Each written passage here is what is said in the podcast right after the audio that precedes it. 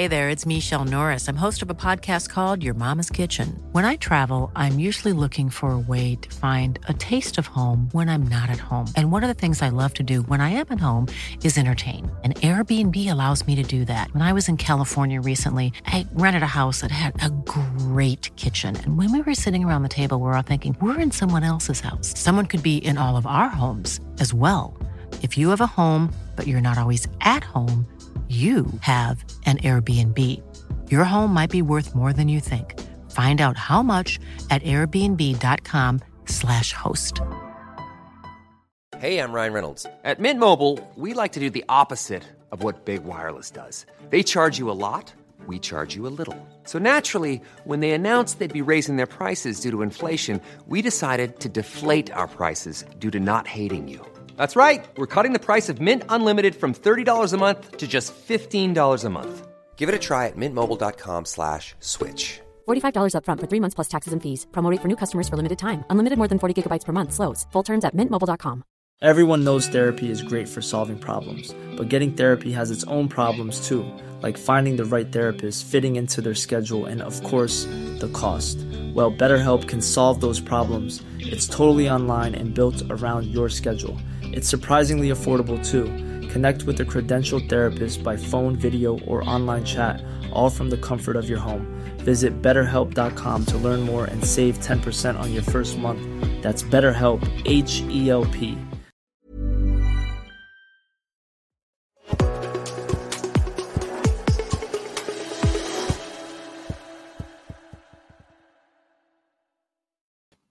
Hello, everyone. Charles Watts here. Welcome back to Inside Arsenal. I hope wherever you're watching or listening to this episode around the world, you're having a very good start to your week. It is Tuesday. Of course, we are now edging ever closer to the weekend, edging ever closer to Arsenal returning to Premier League action for what feels like quite a while. Uh, I have to say, the squad has been over in Dubai. They are due back today going to get a bit of a rude awakening when they arrive back here because it is a hell of a lot colder here than it has been in Dubai. Minus five it was this morning when I went out to defrost the car for the school run. Yeah, I think the players are going to feel that when they step off the plane from Dubai. Preparations now really start to gear up from this point. Looking ahead to the game against Crystal Palace, still waiting for confirmation as to when Mikel Arteta's press conference will be ahead of that game. It will be on Friday, but we're just not sure yet if it's going to be a morning one or an afternoon one. Arsenal still yet to confirm with the email that they send out to us all. Um, should hopefully have that in the next 24 hours or so. Interesting to see what Mikel Arteta says at that press conference. I'm sure there'll be lots to talk about team news, injuries, seen lots of players sort of back with clips while they've been away in Dubai. Interesting to see just how close some of them are. Thomas Partey, for example, haven't seen him yet. You know, how close is he? Will he be involved this weekend? Uh, Zinchenko, what's going on with him? Jurrien Timber you know, how close are we to a potential return for Jurrien Timber? So lots to discuss with Mikel Arteta when he does arrive back. Um, and I'll start gearing up really towards that game tomorrow. I think in tomorrow's show we'll really start to look ahead about you know the big decisions facing Mikel ahead of that game, who could start, what he should do. Um, but I wanted to sort of focus today's show on some really big news that has happened. We spoke about it briefly in yesterday's episode um, that we were expecting the Premier League to comment on the cases of Everton and Nottingham Forest with their profit and sustainability rules. Um, and that confirmation has now come through. It came through yesterday afternoon. If you're watching this on YouTube, you can see the statement that the Premier League put out where they confirmed that Everton and Nottingham Forest have each confirmed to the Premier League that they are in breach of the league's profitability and sustainability rules.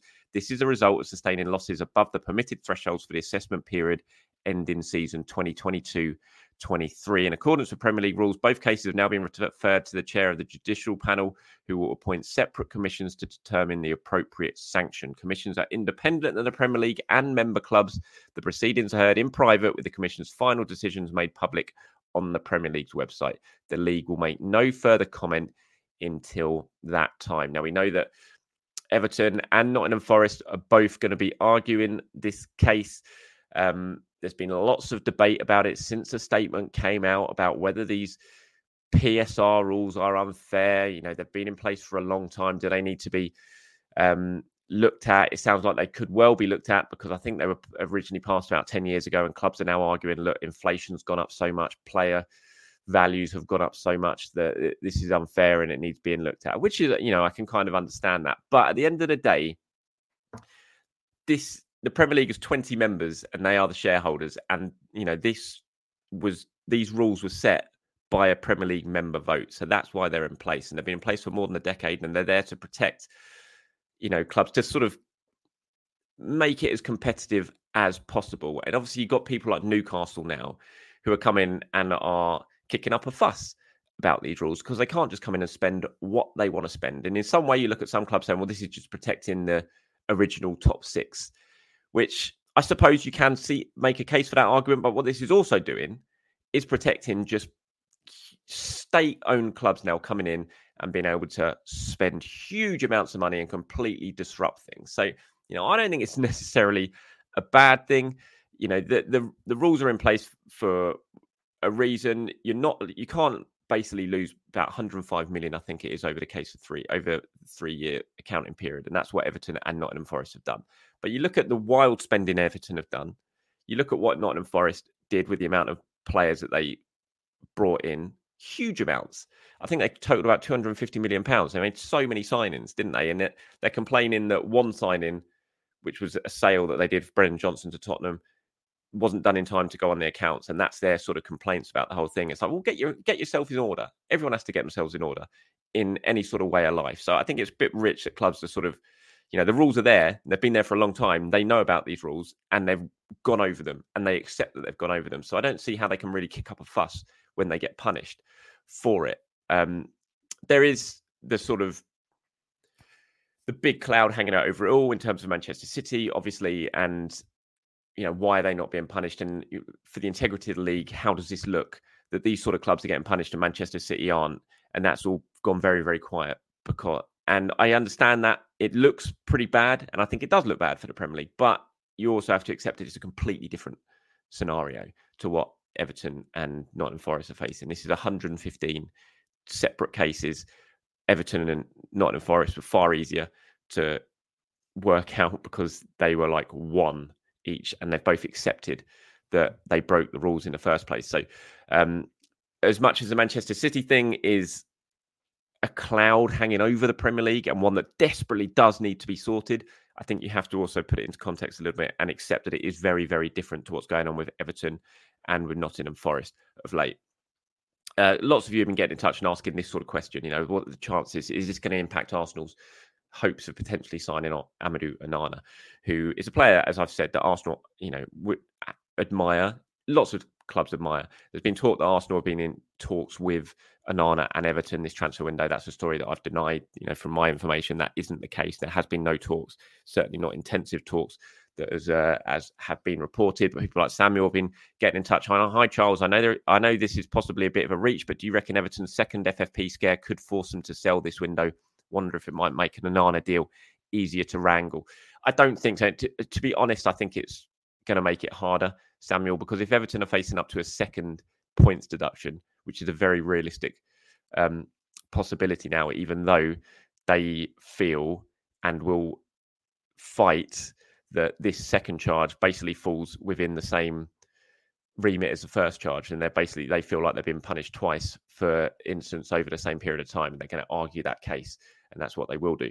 But if they do end up getting hit with a second punishment, then and points deduction, then they're going to basically need all their players between now and the end of the season to try and ensure they don't get relegated. So I actually think it's going to make it harder. I don't think just because of this, they're fallen foul of FFP, that means they're suddenly going to have to raise a load of money because basically that accounting period is now over.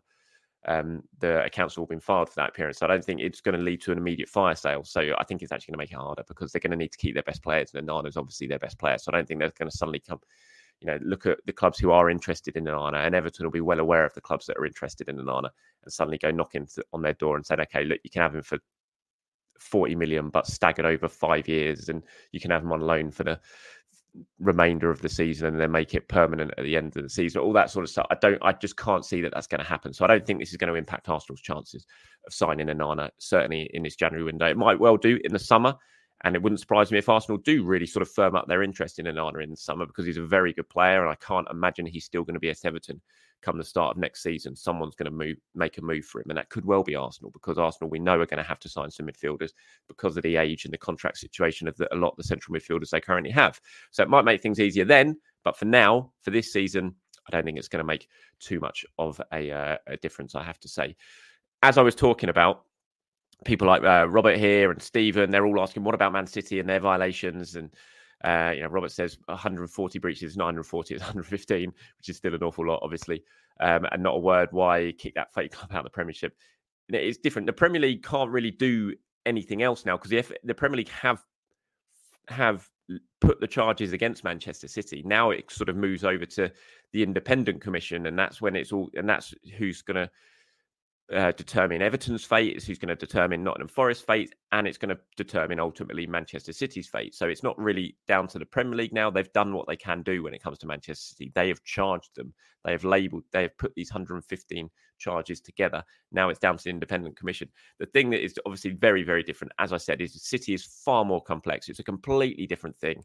City uh, fighting these charges, absolutely tooth and nail fighting these charges. Everton didn't, Nottingham Forest didn't. They accepted that they breached the sustainability rules. It was one thing as well. Manchester 115. It's being tied up in knots by lawyers and will continue to do so. We know that it's going to be heard next year now. It will go on for another. It's going to drag on and on and on. So, as frustrating as it is, and as I said, I think it's really bad look for the Premier League that this continues to happen while you're seeing these clubs getting punished like Everton and, City, Everton and Forest. And yet, we all know there's these huge charges hanging over the league's best club that are winning everything and that are getting loads of praise for winning everything and the football play they play and the players that they've got and the manager that they've got.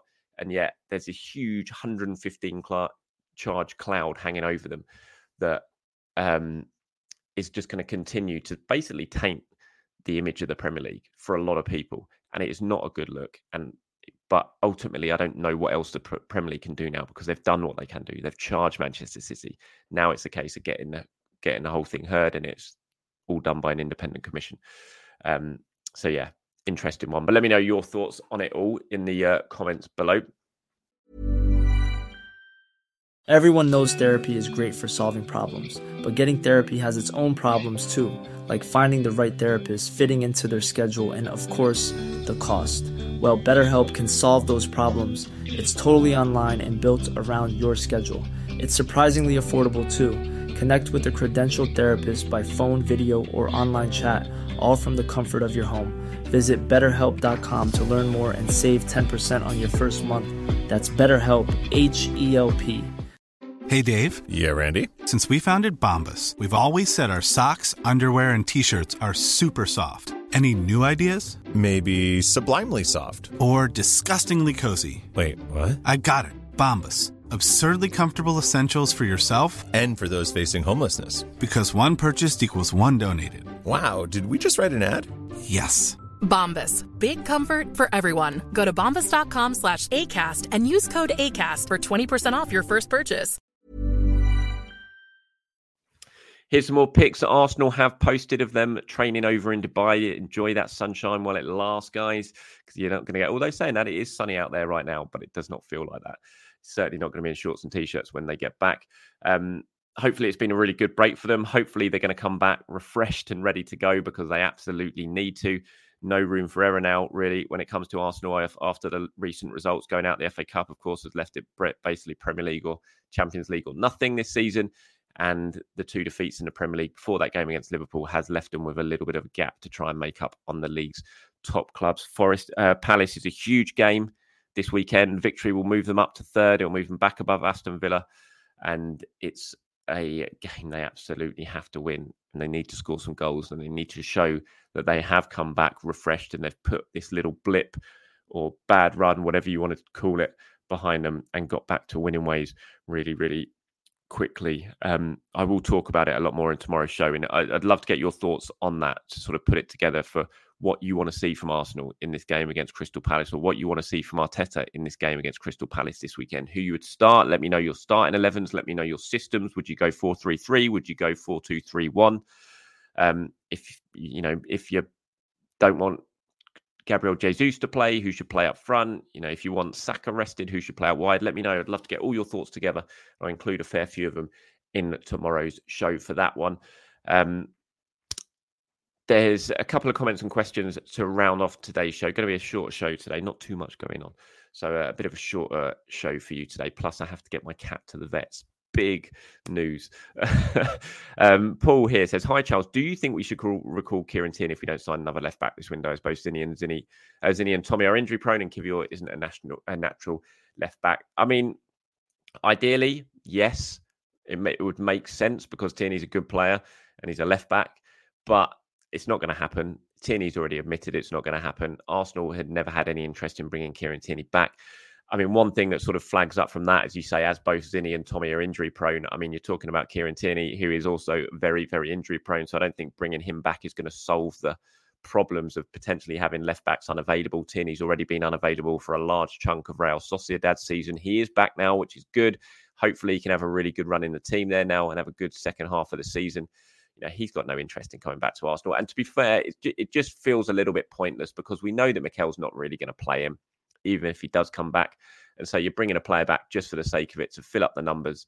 Um, when if you leave him out in Spain, he could potentially play a lot of games if he stays injury fit. Hopefully, raises value and the permanent move that we all thought was going to happen for Kieran Tierney last summer can happen this summer. And that's the sort of big focus of this loan move at the moment. Um, here's one from, I'm not sure how you'd pronounce this. Is it Lance Ravec says, Don't want Jorginho to start for us ever. Get rid ASP, A- ASAP. I don't agree with that. I'm surprised. I mean, everyone's got their own opinions on football, obviously, but I'm surprised at that. I just don't. I just don't know why you would want that to happen and why, you know, I think Jorginho's done really well since he played for Arsenal. I thought he did well against Liverpool. Um, but as I said, each to their own. Um, try ESR, put Havertz back in midfield. And Charles, you've probably been watching Arsenal for 30 years plus, like me. I have, yes. You know what a title winning side looks like. And you're kidding yourself if you think this is one. We don't have the ruthlessness or strength to be champions. No chance whatsoever. We've pinched three points of late goals against United, Brentford, and City and Luton. Very unconvincing. We've already lost a few games and still have to go to City, United, and Spurs, all three places where we usually struggle. And also factor in the run in when pressure to win really grows. City, we know, thrive on the pressure. This team, we know, wilts under pressure. And Declan Rice on his own doesn't change that. We've got more bad performances and losses in us, unfortunately. And that means we won't get near the title. Fair play. Uh, thanks for your opinion. Cheers, your message. Uh, yeah, look, I agree. Right now, this doesn't look like a title winning Arsenal side. And um, one thing I will say on that is in 97, 98, that didn't look like a title winning Arsenal side. I remember being at Highbury when Arsenal lost 3 1 to Blackburn in December, I think it was. And I remember leaving Highbury that day just after Kevin Gallacher made it 3 1 with great goal in front of the North Bank. And Arsenal got booed off the pitch. I think they were fifth or sixth at that point, way behind not just Man United at top, but second and third place. And Arsenal looked a bit of a shambles then under Arsene Wenger. And you know, and that was a team with Henry, uh, not Henri, sorry, with um uh with Dennis, with Vieira, with Petit, and they were looking a bit of a shambles. And then suddenly everything changed in the second half of the season. They went on that magnificent run. They chased down Manchester United and they ended up winning the double. So things can change in a season. Even 2001, 2002. I remember around November, December time, Arsenal lost 4 2 at home against Charlton. They then lost 3 1 against Newcastle a couple of weeks later. Again, didn't look anywhere close to winning the title. This season, a couple of seasons before, they'd been about 20 points behind Man United in each of those two seasons. And then suddenly they won about 15 games in a row in the second half of 2001 and 02, and again ended up winning the double. Granted, they had some top quality players in that side, but still, at that point of the season, they didn't look like a title winning machine by any means, but they still ended up winning it. So things can change. Teams can get on a run. We see it all the time. And you talk about the Arsenal pinch late points against United, Brentford, City, and Luton. I mean, you're talking about two, two, of those teams. One of them, especially, is Manchester City. It doesn't matter when you pinch the points against Manchester City. If you beat them, that's a very good result. You know, Liverpool have won late loads of times this season. It was only a couple of weeks ago they were three two down at Anfield against against Fulham at home, and they ended up turning that round and winning four three. They've won so many late games. They were they were losing at Crystal Palace not so long ago.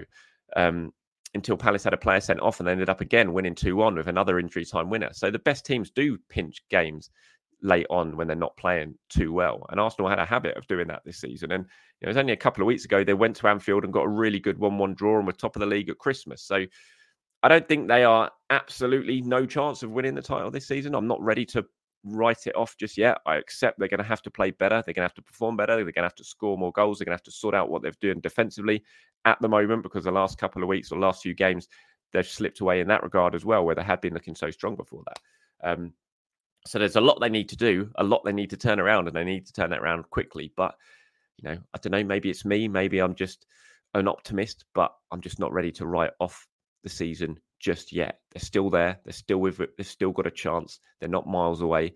And when you're in that position, then for me, you still got to have some hope that you can turn things around. So, but again, that is just me. Let me know if you guys agree or disagree with me or not. All right, that's it from me for today, everyone. Thank you very much for your time. As always, like I said, for tomorrow's show, I want to start really sort of focusing ahead to that game against Crystal Palace and what Mikel should do, how the team should set up, who should play, who shouldn't play. Love to get your views on it all. Please do let me know in the comments below, and I'll get a few of them together and include them in tomorrow's show. Until then, everyone, have a very good Tuesday. Speak to you very soon. Bye bye.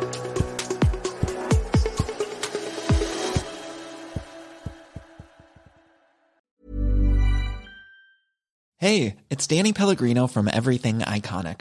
Ready to upgrade your style game without blowing your budget? Check out Quince. They've got all the good stuff shirts and polos, activewear, and fine leather goods, all at 50 to 80% less than other high end brands. And the best part? They're all about safe, ethical, and responsible manufacturing. Get that luxury vibe without the luxury price tag. Hit up quince.com slash upgrade for free shipping and 365 day returns on your next order. That's quince.com slash upgrade.